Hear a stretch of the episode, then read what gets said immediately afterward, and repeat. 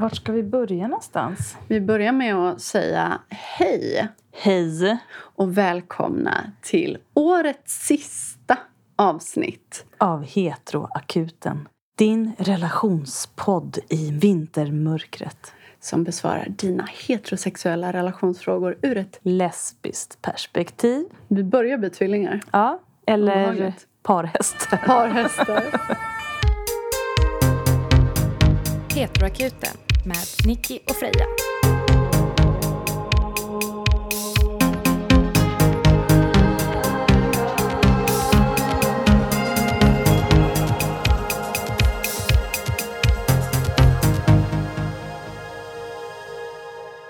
Det var väldigt länge sedan vi var hemma hos dig, Freja. Mm, det var det. Nu är vi här. Nu är vi här på långkalsonger. På Hissing Island. Som var den gamla goda tiden. Freja vägrade sitta i sängen dock. Mm. Hon tyckte det blev alldeles för intimt med mig. Exakt, det är lite för privat faktiskt. Mm. Nej, det är för att jag har endometrios. Och just nu så gör det ont för mig att sitta böjd i en säng utan att få sätta ner benen. Buhu, buhu. Buhu, buhu. Nej, men... Jag kan ju tala om att Nickis mage inte heller alltid mår så bra. Jag fick till exempel plocka ut lökbitarna ur maten när jag lagade för att... Och sen gav Freja mig, sådär som man inte ska göra, hon gav mig en diagnos. Hon bara, IBF. Då sa jag, du ska inte definiera... IBS. Va? Vad sa jag? IBF. Tack så mycket på IBF. Då sa jag, du ska inte definiera min mage. Nej, just det, förlåt. Nej. Man ska inte slänga sig... Den är icke-binär. Man ska inte slänga sig med diagnoser. Ibland gör vi det ändå. Ja, det gör vi. Mm. Och det gick ju bra, trots allt. Ja, precis. Löken försvann, alla är glada. Förhoppningsvis blir det ingen pruttpodd. Nej. Men det här släpps ju då 2 dagar efter julafton. Mm. Och då undrar jag, Freja, vad är det mest omvälvande som har hänt dig i år? Oj, den frågan var jag inte förberedd på. Nej. Den kom. Jag kan inte nämna det. Jag kan säga att det är arbetsrelaterat. Mm. Men jag... Du sa att du har lärt dig mycket på jobbet. Jag har lärt mig väldigt mycket på jobbet. Mm. Och det är kul när man på jobbet kan känna att man utvecklas. Mm. Det är inte alltid man gör det på jobbet. Men du har jobbat där länge. Ja. Och först nu utvecklas jag. Först nu, men bättre sent än aldrig. Det är aldrig för sent, hör ni det där ute? Exakt. Mer då? Topp 5 i år. Se vad slänger du med här? Ja, jag kan säga att jag har... Återigen har jag följt mitt eget nyårslöfte som är...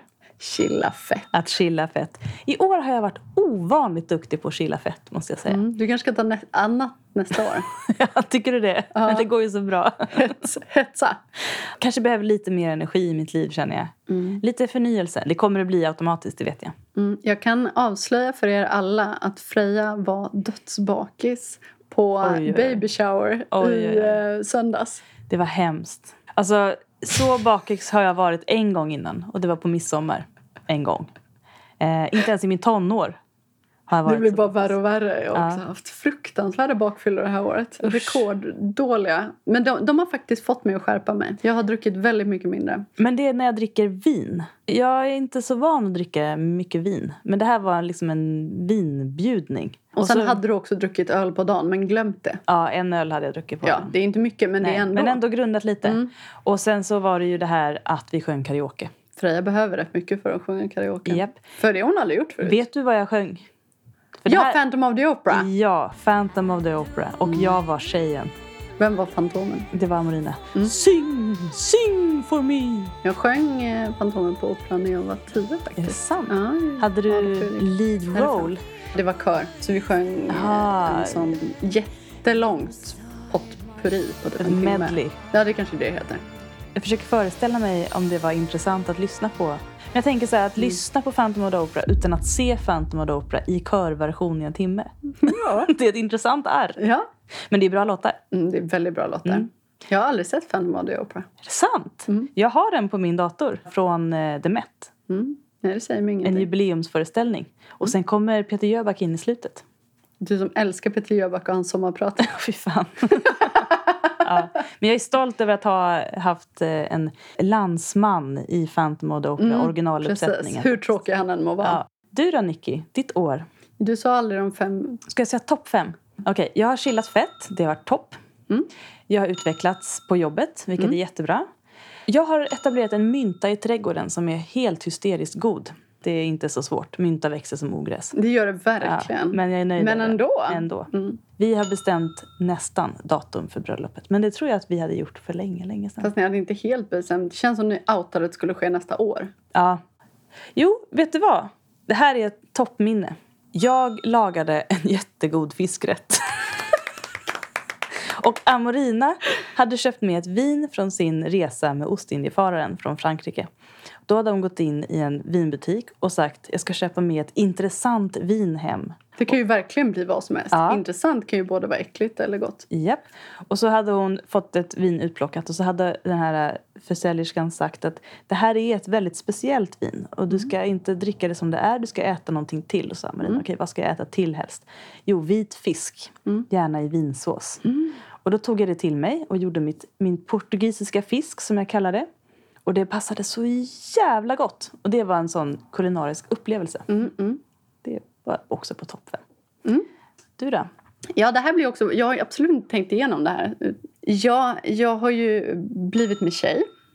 Vi har ju nästan varit tillsammans i 1 år nu. Just det. Det är som att vi faktiskt träffades så mycket som den 7 januari. Och också varit tillsammans då hela året. Det har ju aldrig förr hänt. Det här är ju ett personligt rekord. Alltså konstant, inte gjort slut. Nej, ihop. Precis. Ja. Exakt. Bara det. Inte bra ens gjort. Ja, otroligt. Sen kommer det ju också att jag har börjat jobba heltid med poddklippning och ljuddesign. Ja, det är faktiskt stort. Det har varit ett väldigt stort år på många sätt för dig. Jag måste ju också lägga på listan då som nummer 3 som är väl nästan lika stort. Efter 14 år av velande har jag äntligen startat mitt företag. Och har man haft väldigt oroligt ekonomiskt så har man ju det alltid i sig. Men jag har ingen reell anledning att vara jätteorolig över min ekonomi. Nej, för första gången. Jag har börjat gilla vissa vita viner.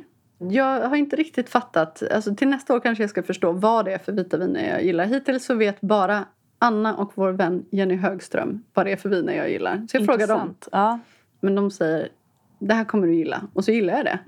Och det 5:e... Så gud vad svårt att komma på en 5:e. Visst är det. Men då kan jag ta en bubblare så länge. Ja. Jag har upptäckt spelet Dominion. Och det har jag haft väldigt många roliga spelkvällar med. Så tips till alla som gillar att spela brädspel och kortspel. Dominion. Jättekul. Jo, okej. 5:e på min lista. Jag har plockat hjortron för första gången i mitt liv. Och gjort hjortronsylt. Och det låter inte som en stor grej. Men jag var fan löjligt glad över detta. Magiskt.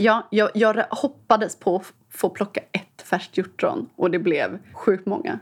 Anna hade sagt, kommer inte finnas. Jag sa, jo då. Och min positiva spirit lockade till sig. Jag hade i och för sig covid när jag gick där och plockade. Men det fick det vara värt. Ja. Ja, så det är mina topp 5. Det har varit ett bra år, sammanfattningsvis. Ja, vi ska ju inte prata politik va? Men om man ser det rent politiskt och omvärldsmässigt så skulle jag nog säga att det har varit ett av de mest ångestfyllda åren. Det går inte bort sig ifrån. Men personligt, absolut ett bra år. Har du några nyårslöften, Freja? Jag ska meditera mera. Han trötte det förra året också. Jo, men, och det lyckades jag med. Och vet du, det hade jag inte med på listan nu. Men jag har upptäckt nya spirituella dimensioner av mig själv. På ett sätt som verkligen har berikat mitt liv. Så det ska jag fortsätta med. Det är ett nyårslöfte. Du då? Ja, jag fortsätter ju på min gamla lista då att... Bli kär har ju redan blivit. Men det kan ju fortsätta med i och för sig.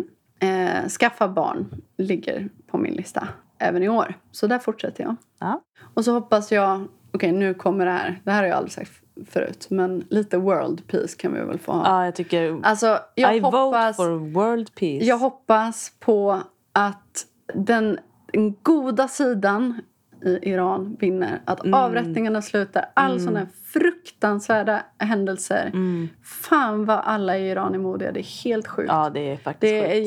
Jag är så imponerad. Och förfärd över det som händer. Men så sjukt imponerad över folket. Gud ja. Och sen hoppas jag att det blir fred i Ukraina. Och så hoppas jag att Putin dör. Du hade ju som spaning att Joe Biden skulle dö i år. Nu är ju inte året sluten. Nej. Det kan fortfarande hända. Det kan också hända tidigt under nästa år. Men jag tror att han kommer trilla av pinn på Piddestalen. Det är min spaning. Mm. Och kan vi nämna igen nu när det närmar sig nyår att oraklet Freja spanade att Putin skulle bli farlig i år. Mm. Eller var det du som fick honom att bli farlig? Det kan vara så att jag skapade det. Jag hoppas inte det. Nej, det vore jättetråkigt. Jag tänker att i nästa avsnitt ska du få spå vad som händer. För jag tänker att du måste känna av det nya. Jag måste känna in energin när det närmar sig. Precis. Jag ska meditera extra mycket i jul. Det måste du verkligen göra. Tänk om det stämmer. Mina nya profetior. Vad spännande. Också, vi ska ju släppa en skiva med vårt band. Och det hoppas jag blir en dundersuccé. Vårt band Iben. Det finns lite på Spotify just nu. Det kommer mera. Gå in och kolla och lyssna. Och jag vill faktiskt även kasta ut tipset kring vad vi hette innan. Mansion. Om man är nyfiken på att lyssna på hur vi lät från början. Lite mer poppigt med lite andra medlemmar. Det var ett annat band egentligen. Så finns det på Soundcloud. Mansion. Det är väldigt bra. Det är sämre inspelningar men väldigt bra låtar tycker jag. Men vad kul! Då har vi summerat det här året lite grann. Ja, det har vi verkligen gjort. Och så hoppas jag också att Sivs analsäckar håller sig friska nästa år. Det hoppas nog alla som har hört mig. Jenny sa till mig igår när jag var på boxningen. Hon sa, alltså jag visste ingenting om djurs analsäckar. Men nu vet jag alldeles för mycket. Eftersom att jag känner dig så vet jag alldeles för mycket. Och det känns ju tråkigt att vara känd som den. Analsexkvinnan. Ja. Och nu ska vi avverka alla era frågor, återkopplingar och allt mellan himmel och jord. Nu kör vi. Vi har ganska många återkopplingar. Så att vi börjar med denna. Rubrik. Va eller ha? You have new mail waiting. Hej Heteroakuten! Lyssnar mycket på er podd, inom parentes lever som tillfälligt hetero men identifierar mig som lesbisk så jag är under konstruktion. Och gillar den och er skarpt. Har dock 2 önskemål/förslag. 1. I senaste avsnittet, nummer 76. Så det var några stycken sen. Ja, pratade ni om vad eller ha? Och det här är ju ett så himla vanligt dilemma för lesbiska som jag känner igen mig mycket i. Vore det inte på tiden att ni skapade en guide, ett test, en checklista för detta? Intressant. Jag skulle vilja att ni utvecklade det här. Vad är vad? Hur vet man? Tack. För några avsnitt sen så pratade ni om nollottor och hur gamla ni är och så vidare. Och jag anar, obs, ingen anklagelse utan en observation, en viss raljans över unga. Inom citationstecken. Det finns något lite skavande i att prata om sig själv som så gammal. Gränsen är liksom hårfin då till påståendet om unga som dumma och konstiga. Har vi sagt det? Nej, det har vi absolut inte. Nej, det här är ditt... Ja, jag fortsätter. Och det där som inte förstår någonting.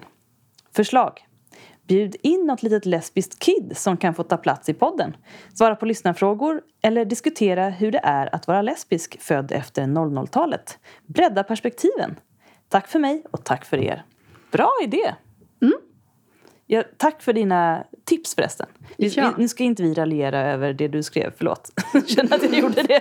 Men alltså man får väl raljera lite grann över varandra. Men det jag verkligen vill poängtera i det här fallet, det handlar om att jag och Freja i den mogna ålder vi har hamnat i och i en värld vi lever i, en Instagram-värld där alla utom vi använder filter och fillers. Okej, inte alla, men många. Ja. Har gett oss en stark åldersnoja. Ja, det här är ju vår egen osäkerhet som lyser igenom. Ja, den skiner likt solen. Som jag hoppas att ni hör. Vilket tydligen inte hörs då. Och det är en chock. Jag tror att många känner det och har känt det tidigare också i andra årtionden. Att när man kommer över 30 har man plötsligt inte längre kontakt med unga. Som man hade, alltså den unga kulturen på samma sätt som man hade tidigare. När jag var mellan 20 och 30 ungefär så brukar jag ändå alltid känna till exempel på mitt jobb när jag träffade ungdomar så kände jag att jag kunde liksom prata deras språk och förstå deras dilemman och deras kultur. Och de vände sig till mig för att de kände att men det här är en vuxen som ändå förstår min värld. Men det har liksom slutat och det har gett mig total panik. Jag tänker att det handlar också om att jag tänker så här, gud, jag går aldrig på klubbar längre. Men det är också för att jag har inte intresset riktigt att gå på klubbar längre. Och många, jag vet i alla fall, inte alla, som är i vår ålder eller äldre, som fortfarande går på klubbar och orkar det och lever det livet, tar väldigt mycket droger för att orka keep up. Mm. Och vi gör inte det. Och alltså, det är också en sorg att så här, nu är den här fasen slut. Jag tror att det är lite på samma sätt. Eller i alla fall slut för tillfället. Men lite, alltså jag menar, vem vet. Alltså om 15 år så efter barn och allt så kanske man bara, åh gud vad jag vill festa. Alltså det vet man ju inte. Men just nu känns det så i alla fall. Jag tror att det är lite samma typ av sorg som vissa hade. Inte jag, eftersom jag aldrig tyckte om det. Som halvautistiskt barn då. Men när de känner att de inte tycker det är roligt att leka längre. Mm.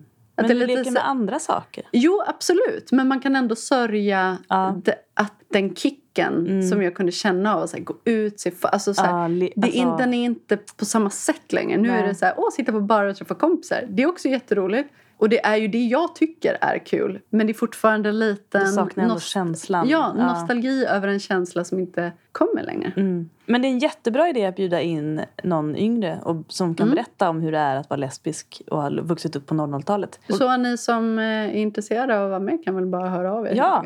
Och nu så kanske ni tänker, några stycken, att vi inte haft gäst på väldigt länge. Och det har vi inte. Men det alltså Selma som skulle vara gäst, hon kommer att vara gäst. Vi har bara inte riktigt fått till det.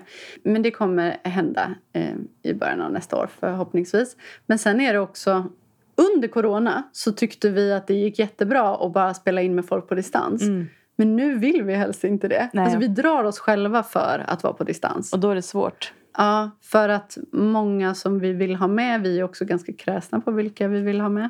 Så om vi har något ungt queer som bor gärna i Göteborg. Ja, eller som vi kan tajma när vi åker någon annanstans. Ja. Så.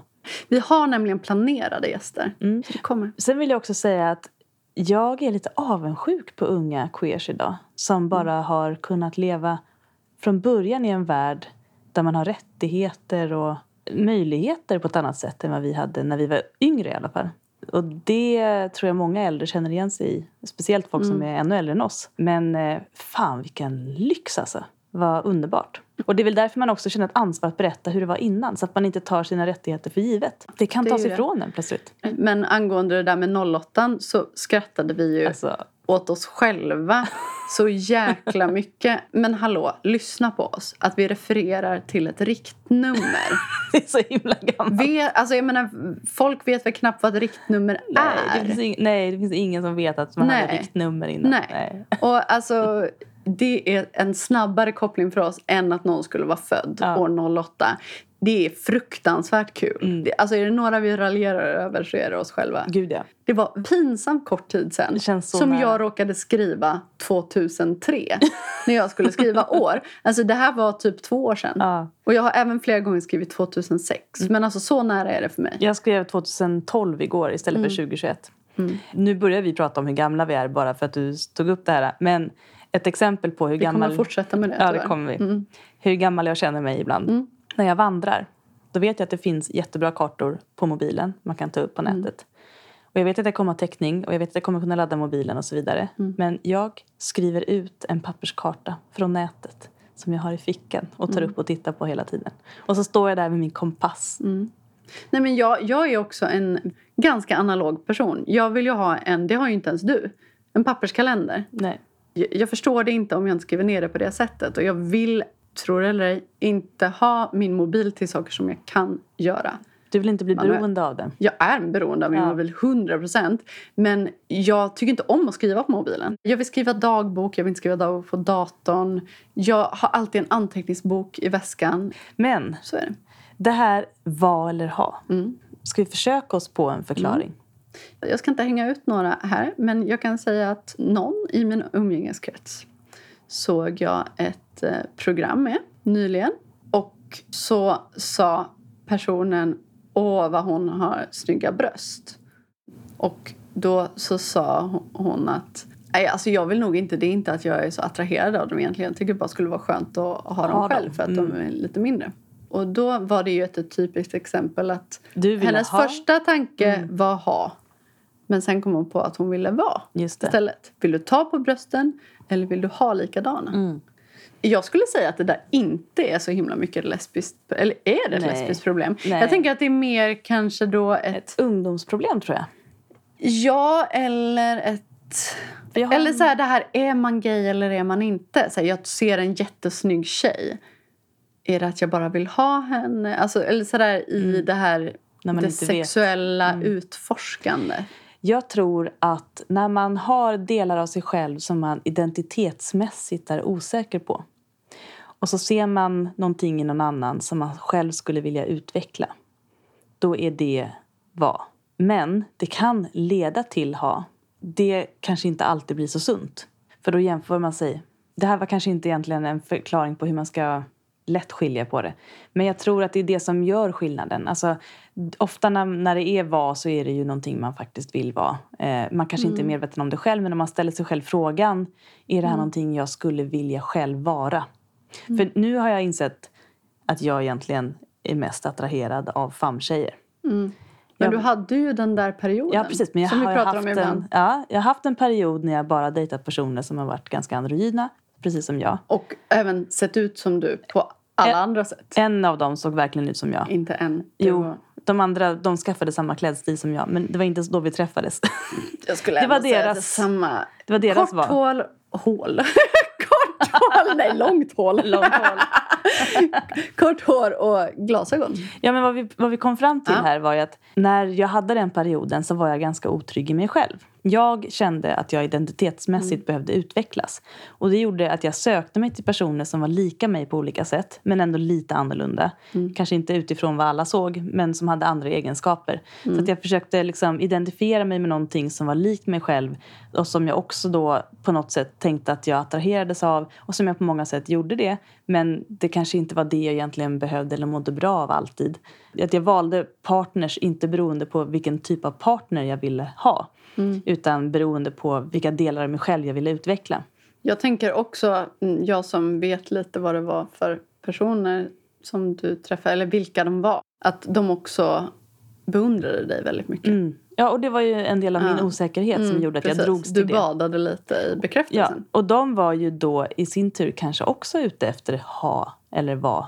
Mm. Absolut, de kan ju ha velat vara. De ville väl också på något sätt vara, precis som jag ville vara. Så vi ville båda vara, och så försökte vi bekräfta varandra på olika konstiga sätt och leta efter identitet i varandra. Och jag tror att många har sådana perioder då och då. Men det var det långa svaret. Ja. Då kommer det korta svaret från mig. Vill du knulla personen? Mm. Men det vill jag ju, fast jag ville vara. Så det är inte alltid ett bra svar. Så här då, om man som hetero, att man alltid har varit hetero, så tänker man, men jag är intresserad av den här personen. Mm. Ja, men vill du vara nära personen, vara med personen mycket, umgås med personen mycket? Du kanske vill ha, men du kan också vilja vara. Men blir du kåt av att tänka på personen, då vill du ha. Mm. Ja, men jag vet inte om det är så enkelt heller. Alltså, vi är nog inte redo att göra en checklista. Nej. Men nu tänker vi högt på det. Vi jobbar på den. Ja, vi jobbar på det. Men vill du knulla personen, kan vi få vara med på checklistan i alla fall? Nej, men jag tror att, alltså så här, du kan bli kåt och tänka på någon som du vill vara. Men om man säger nej, då vill man väl i alla fall inte. Ja, nej, precis. Nej, precis. Så den måste vara med. Mm. Ja, men du kan fortfarande falla i fällan. Vad du tänder på är ju ofta att den andra personen tänder på dig. Mm. Så det behöver ju faktiskt inte vara så att du vill ha bara. Men om personen inte eller vill vara bara. Du kanske vill ha och vara. Nu kopplar du väldigt mycket till din egen situation. Jag tänker att många... Hear me out. Okay, ja. Tänk om du blir ihop med någon. Det är liksom jätteromantiskt. Och det är känslor i hela magen. Och du blir kåt och allting. Liksom så. Men att personen börjar utvecklas åt något nytt håll. Och du känner att du också måste utvecklas åt samma håll. Eller blir besviken på att personen förändras. Då har du varit fast i va-fällan. Är du säker på det? Jag tror det.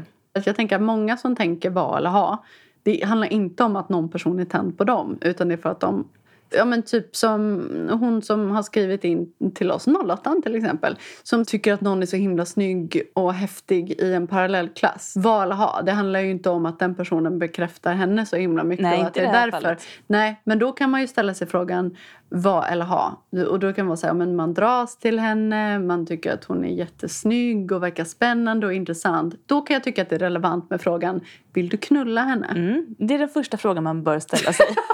Och säger man nej på den, då kanske man, ja, då kan man ha sig. Men sen så är det ju precis som vilka diagnosformulär som helst, det här är ju självklart diagnosformulär, så måste man ju ha flera bockar då på listan. Så vi jobbar på bocken. Men jag tänker om jag blir kär i en person som helt plötsligt ska börja engagera sig i Moderaterna till exempel, då kanske jag slutar vara kär. Då betyder det ju inte att jag vill vara personen. Nej, men det gör att du slutar identifiera dig med personen. Men en del av att vara kär i någon är väl också att exakt, det här blir svårt. Ja, för jag menar om man inte överhuvudtaget kan identifiera sig med en person, så kan man faktiskt vara kär. Jo, men det kan ju också vara det här att man inte kan identifiera sig med en person, men man vill vara en person för att den är allt man inte är. Mm. Ja, men det är precis. Och då vet man ju tydligt. Du pratar mer svartvit och jag är ute efter gråzonerna. Mm. Jag står fast vid att jag tror att man kan vilja vara och ha samtidigt. Mm. Jag tror faktiskt att man kan det. Och jag tror att man ibland inser när man är mitt i det att man kanske gått mer på det ena eller andra. Mm. Och det, ibland kan det ju vara tvärtom, att man trodde att man ville vara, men så visade sig att man faktiskt ville ha. Mm. Och det är ju väldigt rådjurslesbiskt. Ja, det där skulle jag verkligen säga att man, för jag tänker att det kan vara åt det hållet också. Det är många som tänker, nej men det är bara min bästa kompis eller liksom, jag bara tycker om henne som person och hon är så underbar, jag känner att jag bara vill vara lite mer som henne. Men egentligen är man superkär. Där kan vi ju dra bara en parallell om man tänker så som föräldrar fortfarande tyvärr ofta är med sina barn på dagis. Förskola. Shit vad jag är politiskt korrekt i det här avsnittet. Förlåt mig, det ska aldrig hända igen. Dagis! På dagis! Ja men om det är en tjej och en kille som leker med varandra, då säger man, åh de är kära. Och om det är två tjejer som leker med varandra, då säger man, åh de är bästisar. Ja. De är som systrar. Och det där hänger ju kvar. Det är ju därför som vi lesbiska ofta får höra, åh, är ni systrar för att ni hånglar och håller varandra i handen? Fast det är inte det man skulle tänka i en annan situation. Nej. Men också sådär att många kommer på, i alla fall i vår generation och äldre personer, att när man kom på att man var lesbisk så kom man också på att man har ju varit kär i väldigt många innan. Utan att fatta det. Fast man har trott att man bara vill vara bästis. Eller att man vill vara. Fastän man kanske vill ha. Ja. Även om det inte är då. Är kanske att man vill knulla personen. Nej. Så det här är en svår fråga. Vi får tänka vidare på det. Men den första frågan är väl, vill jag ligga med personen? Ja, och är det ett nej så kan man ju då antingen vara asexuell. Eller så vill du vara. Ja, men tack för det, och ni behöver inte ursäkta er, alltså, ingen kritik, man får kritisera oss, men vi kommer att svara. Då kör vi en återkoppling, för vi efterfrågade ju era första kärlekshistorier. Rubriken min första kärlekspsykos. Hej, ni sökte berättelser om våra första kärlekar. Här kommer mina 2 första kärlekspsykoser som inte ledde någon vart. Min första var när jag var, 13-14. Jag hade en väldigt skum, inom citationstecken, relation med min bästa kompis. Hon var tjej och jag trodde att jag var tjej vid denna tid. Då vi typ låg med varandra, inom parentes, frågetecken. Men inga kyssar eller något. Och vi var liksom inte kära, inom parentes. Eller jag vet ju inte vad hon tänkte, men jag tror inte det. Älskar detta redan. Vår andra gemensamma kompis var ganska trött på oss. Samtidigt var jag störtförälskad i en kille i min klass som verkligen var världens rövhål. Han var, inom situationstecken, den snygga på skolan. Och hade en flickvän och spelade fotboll. Inom parentes, jag har minuspoäng i intresse för fotboll. Men verkligen otroligt oskärmig som person. Jag förstår verkligen inte vad jag såg i honom. Han måste väl ha haft något, antar jag. Vi pratade typ inte med varandra. Men ändå var jag jättekär i kanske ett halvår. Tills en dag på jumpan då han sa, sug kuk. Och så mitt namn. Och då slutade jag vara kär i honom. Lol. Smart. Mm. Det var smart. Det är inte alla som gör det. Nej. Sen efter det tagit slut med den där tjejkompisen, för det gjorde det, så fick jag upp ögonen för en kille i klassen över. Jag gick då i slutet av 7:an. Som jag aldrig någonsin pratat med. Och gjorde det i princip aldrig efteråt. Han var lite emo, kom ihåg. Detta är 2007. Mm-hmm. Vi kommer ihåg. Och lyssnade på rock och var helt annorlunda mot alla andra moderatungar på min skola. Åh, vad spännande. Detta var killen med stort K, tänkte jag. Älskar att ha den i 7:an ändå. Även om vi aldrig pratade gick jag runt och tänkte på honom hela jävla tiden. Och överanalyserade varenda interaktion. Alltså gud, de överanalyserna. Fy fan. Vad man kan överanalysera allt. Allt betyder jättemycket. Ja. Typ, oh my god, han tittade på mig när han gick in i klassrummet. Och när jag till slut ända vågade lägga till honom på Facebook och han svarade, jag trodde jag att jag skulle dö. Oh, sen fick jag reda på att han hade en flickvän som bodde i en annan stad och mitt hjärta gick i 1000 bitar. Ändå fortsatte jag vara kär i honom ända tills jag slutade 9:an. Oj. Och då blev jag lite normal igen. Sen började jag gymnasiet och vem såg jag? Inte där, förutom min gamla crush. Han gick såklart i musikklassen och alla känslor bara kom tillbaka igen. Jag berättade för mina kompisar och de bara, jaha, den lila kepskillen. Han hade alltid lila keps på sig. Bara det borde ha gjort att du skulle sprungit. Låter inte snyggt. Och jag hörde fel och sa, den lilla kepskillen? Frågetecken. Och sen fick han heta det. Vi kallar honom fortfarande för den lilla kepskillen i vår kompisgrupp. Om han skulle komma på tal. Alltså fan vad mycket, bara parentes. Gud vad jag också haft väldigt mycket konstiga smeknamn på folk. Det här var ju typisk grej för alla datingappar. Röda tjejen, för att det var någon som hade haft på sig en röd tröja en gång. Blå tjejen. Mm. Dillberit. Ja, det är en helt annan historia. Ja, och T-Berit. Mm. Fast 2 stycken. Ja. Det var inte förrän jag blev kär i en annan kille ett halvår senare som senare skulle bli min numera ex-pojkvän som jag kom över honom. Gud, mina kompisar var så trötta på mig under den här tiden. Jag kollade upp allt jag kunde hitta om honom, pratade om honom konstant, började trumma på benen om. Jag satt i korridoren och han gick förbi och så vidare och så vidare. En gång hittade vi hans ryggsäck i en av skolans replokaler och de bara, nej, låt den vara. Och det är ett under att de inte bara slutade vara kompis med mig. Ja, vi slutade lyckliga ändå, isär. Ja. Åh ja, tänk att vara ung ändå. Man var ju helt crazy bananas. Stämmer helt. Alltså, gud. Jag tror många känner igen sig i det här. Men just den här överanalyserandet av varenda grej. Att om någon skrev typ, hej Nicky.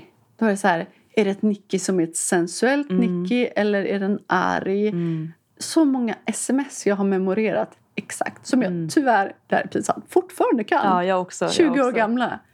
Mitt favorit, nu ska jag säga min favorit. Du får säga en också. Oj då. Mitt favorit-sms som jag ibland kommer att tänka på och få samma varma känsla är, jag saknar dig när du inte är på festen. Mm. Det var allt. Det var enda smset jag fick av henne. Vi hade en sån hångelrelation på fester. Och den festen dök jag inte upp. Och då sa hon, jag saknar dig när du inte är på festen. Alltså, jag dog. Mm. Ja. Min som jag citerade väldigt mycket i huvudet. Det här är då slutet på det. Men det här säger väldigt mycket om. Ni kan ju gissa om jag var 15. Jag var 15. Det här är smset.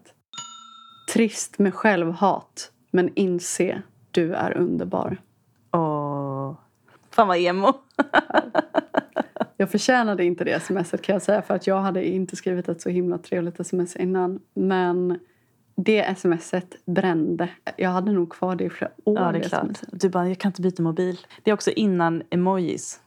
Lägg märke till detta, ni 08 Ja, det fanns väl lite näsemojis då, men de hakade jag ingen på. Det var ju bara pappor som skickade näsemojis. Ja, det var ju smileys då, det var inte emojis. Men, näs, smileys. Ja, och min syster. Skrev du sms med bara liksom, bokstäver utan att skriva ord? JVI.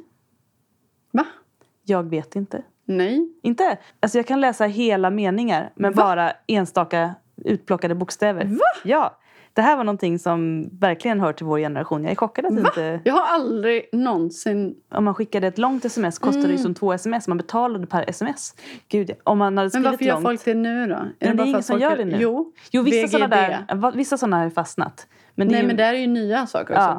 VGD ska man ju aldrig... Nej. Vet du vad VGD är? Vad gör du? Ja. Duktig.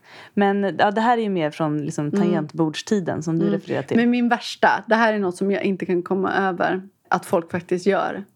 När folk grattar någon på Facebook, det här är inte så mycket i Sverige då, men att folk bara skriver HBD. Mm.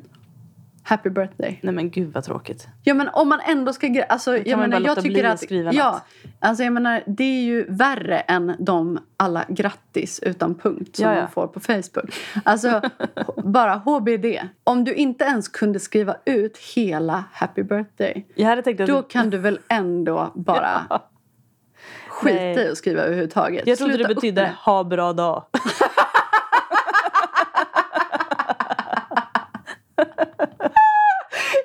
Uppskattat med. Ska jag börja skriva?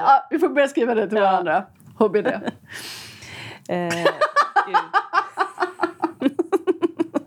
Ha bra dag. Inte ens ha en bra dag. HBD. Ja, det är den svenska versionen. Det kan man ju för sig. Man kan skriva grattis på födelsedagen. HBD. Ha bra dag. Ha bra dag du. Det dödar allt man har sagt innan också. Åh, vad fint, har det så bra. Nej. Inse, du är underbar. HBD. Exakt. Gud. Det var kul. Ja.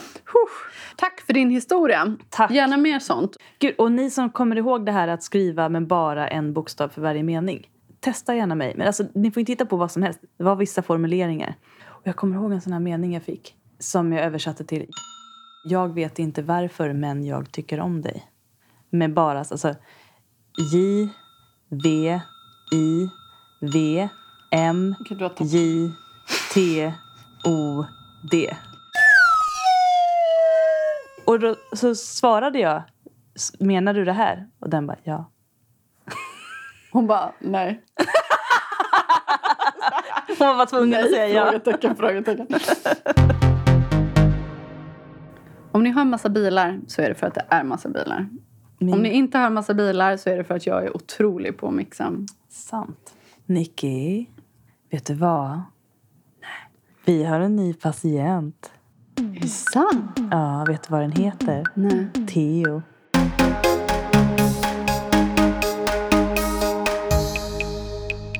Välkommen, Theo. Välkommen till oss. Har du skrivit bra rim? Ja. Jag har skrivit halvbra rim. Men jag är nöjd. Mm. Får se om du blir nöjd med mig. Men då börjar jag. Alla barnen valde det röda pillret. Utom Theo. För han hette inte Neo. Matrix. Nu alla 00-or. Jag har inte sett Matrix. Får ni gå Matrix. Till någon streamingtjänst och kolla på Matrix. Men jag vet vem Neo är. Jag ser honom framför mig. I sin skinnrock. Ja, men det röda pillret vet jag inget om tyvärr. Alla barnen doftade fräscht utom Theo. Han använde en sån där hippiekristall-deo. Det har jag gjort. Ja. Det förvånar mig inte ett dugg. Säg någonting sånt där som du inte har gjort. Alltså jag inte... Har du använt fett med nötter? Ja, det har jag. Okay. Jag har inte hållit på med oil pulling. Det är när man ska gurgla munnen med olja. Jag vet. Nej. Har du gjort sån här fittsauna? Nej, aldrig i livet. Nej. Men du har låtit bli att tvätta håret på väldigt, väldigt, väldigt många år. Många år, ja. Men det är för att jag får utslag i hårbotten av shampoo. Mm. Du ser, jag är halvt där. Mm. Det här vet inte ni om Freja. Hon hade en raw food-period. Mm. I 2 år, ja, drygt. Det, där hon bara åt raw food. Mm. Och du hade sån här råsaftpress. Du var typ först med det. Du köpte den för asmycket pengar. Ja, den riktigt, var god. Den var den var fantastisk. Den är väldigt bra faktiskt. Nu kom vi in på ett sidospår. Ja, nu gjorde vi det. Men men sådana här för er som inte vet vad det är. Så här, folk som inte har en svettlukt. Mm. Alltså i grunden, de behöver egentligen inte deodorant. Så använder de sån här. Mm. Det är den ena typen av människor. Och sen finns det de som stinker svett hela tiden. Men säger att jag behöver bara en sån här kristalldeo. Och så får alla andra lida. Jag skulle säga att det är lika mycket placebo som tvättnötter. Alltså jag tyckte att det funkade. Jag svettas ganska mycket. Och jag har en stark svettlukt. Mm. Och jag tyckte att den funkade. Men den gjorde mig för torr. Så att jag liksom fick kli under armhålorna. Aha. Så jag fick börja ha hudkräm och grejer under också. Så det blev det oljigt under kläderna. Och så fick jag sluta. Oj, det låter jättejobbigt. Ja. Alltså jag vill också poängtera att jag säger det här helt baserad på fördomar. Mm, jag har inte använt det själv, men jag skulle aldrig få för mig att göra det. Jag tycker det funkar bra, men jag har för känslig hy som sagt. Då är det min tur. Alla barnen sålde stöldgods på kommersen. Oh. Utom Theo, för det var hans bilstereo. Steo? Jag vet. Bilstereo. Då kommer min sista, och den är inte kort. Alla barnen smälte in i gruppen. Sa nej, men inte ska väl jag. Hade lagom starka åsikter och tog till sig kritik med en klackspark. Utom Theo, ty han var född i soltecknet Leo. Ja, ja det är bra. Och på egen bekostnad. Det var fint, stort av dig, Nicky. Ja, vi säger att det är viktigt för ett lejon att få kritik. Men det är inte lätt att ta emot den på ett bra... Det blir stelt. Det blir stelt, ja. Men det är en bra erfarenhet. Fortsätt, men det kommer bli stelt. Vi hoppas att vi fick ditt pronomen rätt, Theo. Ja. Ni får gärna skriva. Annars är det bara att byta ut det i tankevärlden mot hen eller hon för den delen. Vad ni vill. Tack, Theo. Första frågan. Rubrik. Oönskad kärlek. Jag är i en monogam relation med en underbar våg som jag älskar mycket djupt. Vi har haft våra bekymmer, men vi har rett ut dem och kommit ut från dem starkare och är nu inne i en väldigt fin fas. Till saken hör att jag efter att jag träffade honom insåg att jag var poly. Väldigt poly. Att jag inte förstod att jag var poly förrän då berodde på att jag trodde att alla kände som jag, men att man bara valde en liksom. Han är väldigt monogam och vi har pratat om att öppna upp och han har sagt att han inte skulle klara det och att jag får välja. Då jag trivs väldigt bra med honom, älskar honom och känner att jag vill dela mitt liv med honom så har jag valt honom. Jaha, okej, då förstår jag. Jag trodde att du skulle få välja om de skulle ha det öppet eller inte. Jaha, okej. Nej. Men hon får alltså välja mellan att ha det öppet med någon annan eller stängt med honom. Mm, okej. Det är så magiskt att få älska någon så. Ursäkta svamlet, har svårt att sluta när jag börjar prata om honom. Glad gubbe. Nu till problemet. Vi bor tillsammans. Jag, han och hans bästa kompis som är skytt. De har båda flyttat ganska långt för min skull. Eller ja, kompisen halkade väl mest med på ett hörn för att vi hade rum. Bästa boendekommun jag haft hittills. Och jag älskar båda väldigt mycket. Ja, hjälp. Jag har börjat frukta att den innerliga kärlek jag känner för kompisen kanske inte är helt platonisk. Jag hoppas verkligen att den är det, eller att den åtminstone kan bli det igen. Jag har onekligen haft tillfällen då jag varit väldigt fysiskt attraherad av honom. Blir lite röd om kinderna och hjärtat slår lite snabbare när jag tänker på några av de ögonblicken. Sen är jag väldigt lättflörtad så det behöver inte nödvändigtvis betyda något, men det är ju inte idealiskt. Jag tänker... hoppas att det är för att jag och min partner känner varandra så väl så att det nu gått över mer innerlig kärlek och partnerskap som är lika naturlig som att andas, men att det inte är så spännande sexuellt längre. Vi har ett väldigt bra sexliv, men det är inte så spännande längre. Och nej, Freja, han vill inte swinga, tyvärr. Så jag tänker att min attraktion till hans kompis kanske dykt upp för att han är en väldigt spännande person och ny liksom. Jag har berättat för min partner om min fysiska attraktion till hans kompis. Åh herregud, tänker jag. Och han tog det väldigt väl. Han blev givetvis väldigt ledsen. Men var väldigt förstående och förstod att jag mådde dåligt över det och att jag inte kunde hjälpa det. Jag har inte och kommer inte berätta om de smygande misstankarna om andra känslor. Min fråga är om ni har några tips hur man hanterar oönskad och förhoppningsvis obesvarad kärlek. Det går ju ändå helt okej att bo ihop för det känns som att jag får uttrycka min kärlek ändå på det vänskapliga planet, men det är jobbigt ibland. Jag vet inte om jag tänker berätta något mer för någon av dem då det känns som att det bara skulle göra situationen mer komplicerad för alla inblandade. Tror bara att jag eventuellt skulle berätta om jag känner att vi måste sluta bo ihop. Och det är ganska långt till dess för vi trivs ändå så bra ihop. Kan man jobba bort romantisk kärlek? Om det nu är romantisk. Har alltid haft svårt att skilja på sånt. Råkade bli ihop med min bästa kompis en gång. Dum idé för de som undrar. Har ni några goda råd till oss? Stackars flersamma.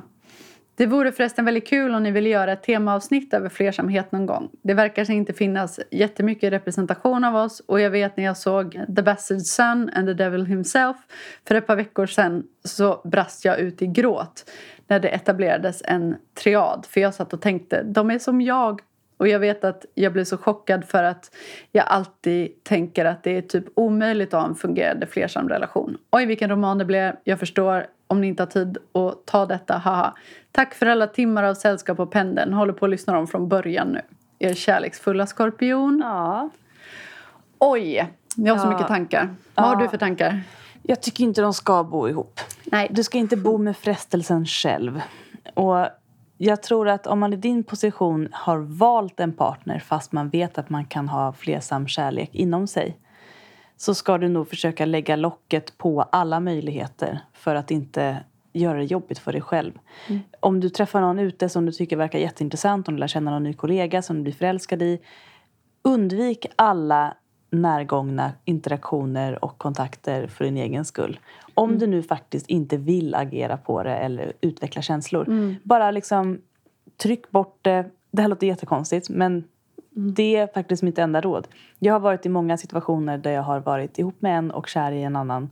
Och jag är på många sätt som du. Jag kan absolut få känslor för andra fast jag har valt min partner. Och vad jag har lärt mig är att det är väldigt lätt att tänka att vi ska bara bli vänner. Vi ska bara lära känna varandra. Men tänk att bo ihop med den personen. Ja, det hade varit det värsta. Men även om det bara är liksom att man träffas någon gång i veckan för att man jobbar ihop eller vad det kan vara. Mm. Chatta inte på fritiden om andra saker. Håll allt sånt där separat. Du måste lägga band på dig. Liksom alla möjligheter till att lära känna någon bättre kommer antagligen vara jobbiga för dig. Mm. Och jag tror inte ni ska bo ihop. Nej, min känsla är ju också att anledningen till att du verkligen vill bo ihop med honom, det hade inte känts så viktigt för dig om du inte var attraherad av honom. Och om du inte hade vad det nu är för känslor du tänker att du har. Du är skorpion. Ja. Det är omöjligt att inte ta detta beaktande. Det handlar om att den här kompisen, att det är förbjudet. Mm. Att det är en lockelse som du verkligen dras till likt en fluga till bajs. Mm. Alltså det handlar inte om flersamheten. Men jag har väldigt svårt att förstå att man tillåter sig att gå så långt. Alltså att verkligen tillåta sig själv att känna de känslorna. För jag tänker att någonstans är det ändå ett val man gör. Man kan ju inte välja vad man känner. Men man kan ju välja att låta sig fantisera och så. Men jag förstår inte varför du sa det till din partner. Alltså eftersom han är monogam, så kommer han alltid att tänka på det här när han träffar din kompis. Om du verkligen är seriös med att du vill ge upp din, vad ska man säga, sexualitet som ändå, alltså din flersamma läggning för att vara med honom, då måste ni flytta isär. Ja, faktiskt.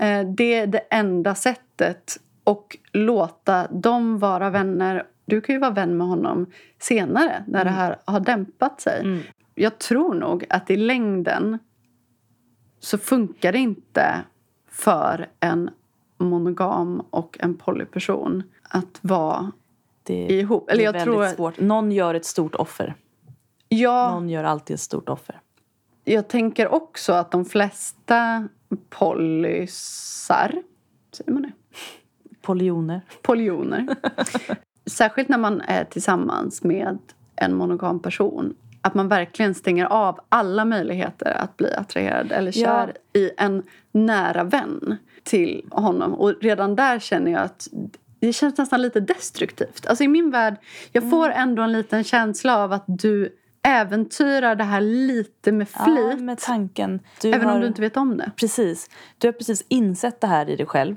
Och det har blivit en viktig del av hur du ser på dig själv. Och det gör också att du faktiskt är nyfiken på den delen av dig själv. Ja, och särskilt om du gråter av lycka att känna representation. Och så får du inte leva så. Ja, jag tycker att det är svårt att höra att du har valt bort det. Mm. Inte för att jag nödvändigtvis tänker att du kommer ha ett bättre liv om du gör slut med din kille och lever flersamt med andra. Det kan inte jag säga någonting om. Men det låter som att du har ett behov som inte får uttrycka sig. Och jag tror att man får tänka på kärlek som en eld. Mm. Som alltid kommer brinna om man kastar ved på den. Mm. Och om du slutar kasta ved.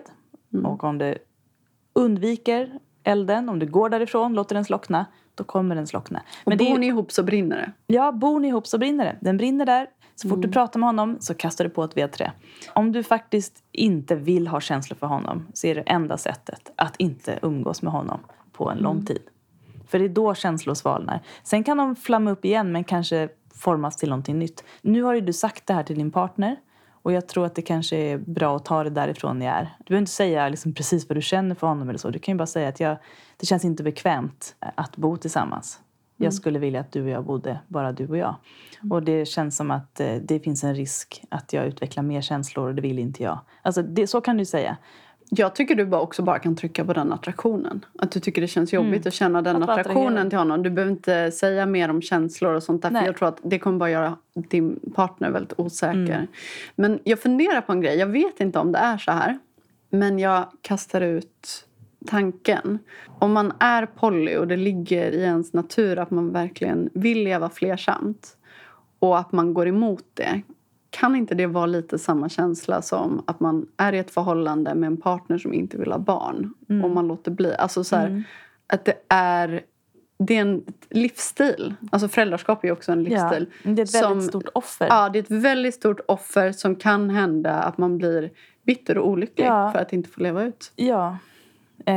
Jag tycker verkligen du ska tänka på det här och begrunda det här. Men som sagt, vårt stora råd är att vill du faktiskt vara med din partner och på riktigt satsa på honom bara. Vi är villiga att satsa på honom och offra flersamheten, då måste du flytta isär. Men alternativet till det är att du gör slut med honom. Och ändå flyttar. Så oavsett. Du måste flytta isär. Du måste, oavsett. Eller han måste flytta ut. Ja. Precis. Han måste flytta ut. Han får hitta någonting annat. Ja. Och hur du formulerar det väljer bara du. Mitt tips är hur du ska kunna formulera det. Är att du kan säga att vi skulle vilja testa och se hur det känns att bo ihop bara som ett par. Det är jättemysigt att det känns som ett kollektiv, men vi vill liksom pröva vår relation i hur det känns att bo två. Och då kommer du veta mer om det känns också som att du vill ha tvåsamhetslivet. Precis. Och sen behöver man ju självklart inte vilja bo ihop tvåsamt för att ha en tvåsam relation. Alltså, men man ska inte vara intresserad av hans bästa kompis och rumskompisen. Nej. Det är inte en bra förutsättning. Det förstör deras relation, det förstör er relation. Är det jag tänker, risken om ni fortsätter bo ihop är att du faktiskt, eller inte du, men att den här situationen som din pojkvän också känner till lite grann, att det faktiskt förstör deras relation. Och det vet jag att du inte vill göra heller. Nej. Jag tänker också att du ska begrunda. Om du säger så här, nej men vi vill verkligen bo ihop och sådär.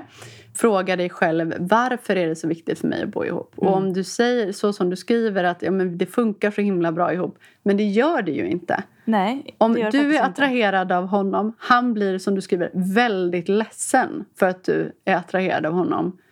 Och du inte vet om du är kär i honom. Då funkar det inte alls bra. Nej. Eventuellt så funkar det bra för dig för att du känner för dem båda. Men din pojkvän mår inte bra i det här. Nej. Och han vet redan att du gör ett offer för honom. Men att han hela tiden behöver gå omkring och tänka att du är attraherad av hans kompis. Nej. Ja, det är vårt starka råd. Han får flytta ut. Och alla som vill undvika framtida förälskelser i personer som inte är eran partner och om ni är tvåsamma. Då ska ni helt enkelt bara inte kasta tändvätska på elden. Gå i terapi. Men också, för då får man självmedvetenhet också. Vad det är man håller på med. Det är hur mycket självinsikt man än har så kan det vara väldigt svårt att agera rätt utifrån vad man faktiskt vill ska uppstå. Även om man vet att det blir alltid så här, så behöver inte det betyda att man gör tvärtom. Man gör antagligen så igen. Ni som lyssnar, någon annan också. Om ni har känslor för någon annan som inte hör till relationen och som det inte är okej egentligen. Då är det bara locket på som gäller. Det är det enda sättet. Och efter ett tag så är det inte intressant längre, förhoppningsvis. Och alla känslor är inte kärlek. Och all kärlek är inte bra kärlek. Nej, det är även sant. Om heteros älskar och skandera. All kärlek är bra kärlek, så absolut inte. Nej, verkligen. Låt oss säga det en gång för alla. All kärlek är inte bra kärlek. Nej. Men viss kärlek är jättebra. Ja, och det här kan vara bra kärlek. Men den här lilla triaden ni håller på med. Den ofrivilliga triaden. Sluta genast. Ja, sluta genast. Man vet aldrig. Så sitter ni bredvid varandra. Och så helt plötsligt så kan inte du stå emot längre. För att lockelsen är för stor. Mm. Och då är det ju kört. Ja. Då kommer ju du för evigt vara ett as. Mm. Och det kommer att förstöra deras relation antagligen. Ja, så var inte det. Se till att du inte hamnar där. För din egen skull. Mm. För det är jättetråkigt. Jag har absolut varit ett as på många sätt. Det har vi alla varit. Men det finns en så stark skam i det. Ja, gud. Så nej. Att jag vill aldrig hamna där igen. Nej. Fy fan alltså. Och om du skulle av någon anledning få för dig att du vill prova med kompisen och göra slut med din pojkvän. Jag kan säga att det kommer inte gå heller. Det kommer inte heller gå för de är kompisar. De är kompisar och kompisen kommer kanske vara sugen i början. Men sen kommer han då känna att jag kan inte göra så här mot min kompis. Det här kommer förstöra alla relationer. Ja. Lycka till. Ja. Fan vad svårt. Men, skärp dig. Ja. Jag tänkte säga granska dig själv. Jo, men jag säger det med all kärlek. Skärp dig. Ja. Ja, här måste man du är en liksom vuxen människa. Lägg band på dig. Ja, ta någonting vid hornen. Ja, ta ansvar. Ta ansvar. Det är ansvar det handlar om. Ta ansvar.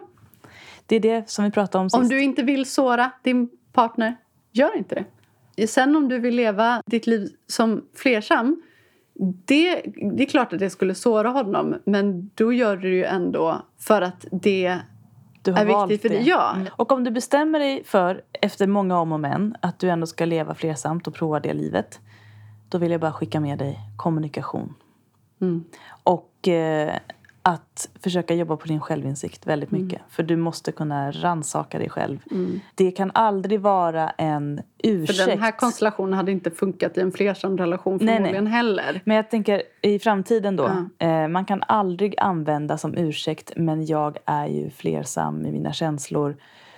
För att motivera varför man har gjort något. Och varför man sårar folk. Ja, varför man sårar folk. För även om man är flersam och kan man vara otrogen. Många, så kan man vara otrogen. Och man kan såra. Och det är därför kommunikation är det viktigaste. Och det verkar som att du vill kommunicera och är bra på att kommunicera. Så fortsätt med det. Jag vill också säga det här med om att ha med flersamma. Jag har en rekommenderad kandidat som jag verkligen, verkligen, verkligen vill ha med i podden. Vi ska försöka se till att styra upp det här nästa år. För att jag är så nyfiken på det här så att det är alltså den här specifika konstellationen. Det är förhoppningsvis på gång. Jag kan skicka med ett boktips om polyamori. Och då tar vi Frejas bokklubb. Ring. Ett boktips om flersamma, eller för er som har flersamma relationer. Eller är nyfikna. Och vill, eller egentligen så här ska jag faktiskt formulera. Ett boktips till alla som har alla typer av relationer. För den här boken lär en att ta ansvar i alla relationer. Och den heter The Ethical Slut. Och jag har läst den på engelska. Jag vet inte om den finns översatt. Den etiska slampan. Den etiska slampan, precis. The Ethical Slut. Den är jättebra. För i den lär man sig väldigt tydligt vad det faktiskt innebär att ta ansvar i relationer. Och hur all kommunikation inte är bra kommunikation. Nej, verkligen. Det här är viktigt. Oversharing is dangerous. Ja, och om ni vill förstå vad vi menar med det så kolla på senaste säsongen av amerikanska Love is Blind. Där har vi oversharing som ger oversharing ett ansikte. Ja, intressant. Det ska jag kolla på. Det är väldigt lätt att tänka att man kommunicerar när man lättar sitt hjärta. Och lätta sitt hjärta ska man inte alltid göra för sin partner för det kan såra. Precis, det är det jag tänker med. Att du sa till honom att du är attraherad av hans kompis. Det kanske får dig att lätta på din sten. Men då lägger du istället över stenen på honom. Han plötsligt bär den får han. Nu. Då kan du säga, nu har jag sagt det. Gud vad skönt. Men då går han av ångest. Och han visar nog inte det för dig. Och det är inte hans sten att bära. Nej, tyvärr inte. Så här, men gjort är gjort. Det är det jag menar med att det är ett offer. Den stenen måste du bära tyvärr. Och det är det offret du gör om du väljer att vara med honom. Och det kanske är värt det. Det kan det vara. Tiden får utvisa. Men som sagt, det är ethical slut för alla som har alla typer av relationer. Även heterosexuella, väldigt monogama standardrelationer kan man säga. Standardrelation. Den lär en till exempel hur man bråkar på ett konstruktivt sätt. Hur man tar upp problem som är väldigt svåra under ordnade former. Mm. Och hur man undviker att såra varandra när man själv är sårad. Den är jättebra.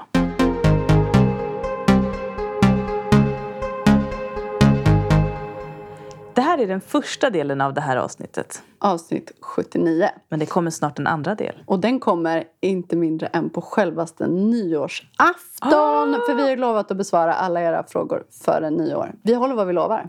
Tänk om vi ger råd som någon lyssnar på nyårsafton. Och får en stark insikt som skapar drama på nyårsafton. Hoppas. Heteroakuten är Nicky Irla och Freja Holmberg. Maila dina relationsfrågor till heteroakuten@gmail.com. Musik och ljudmix av Nicky Irla.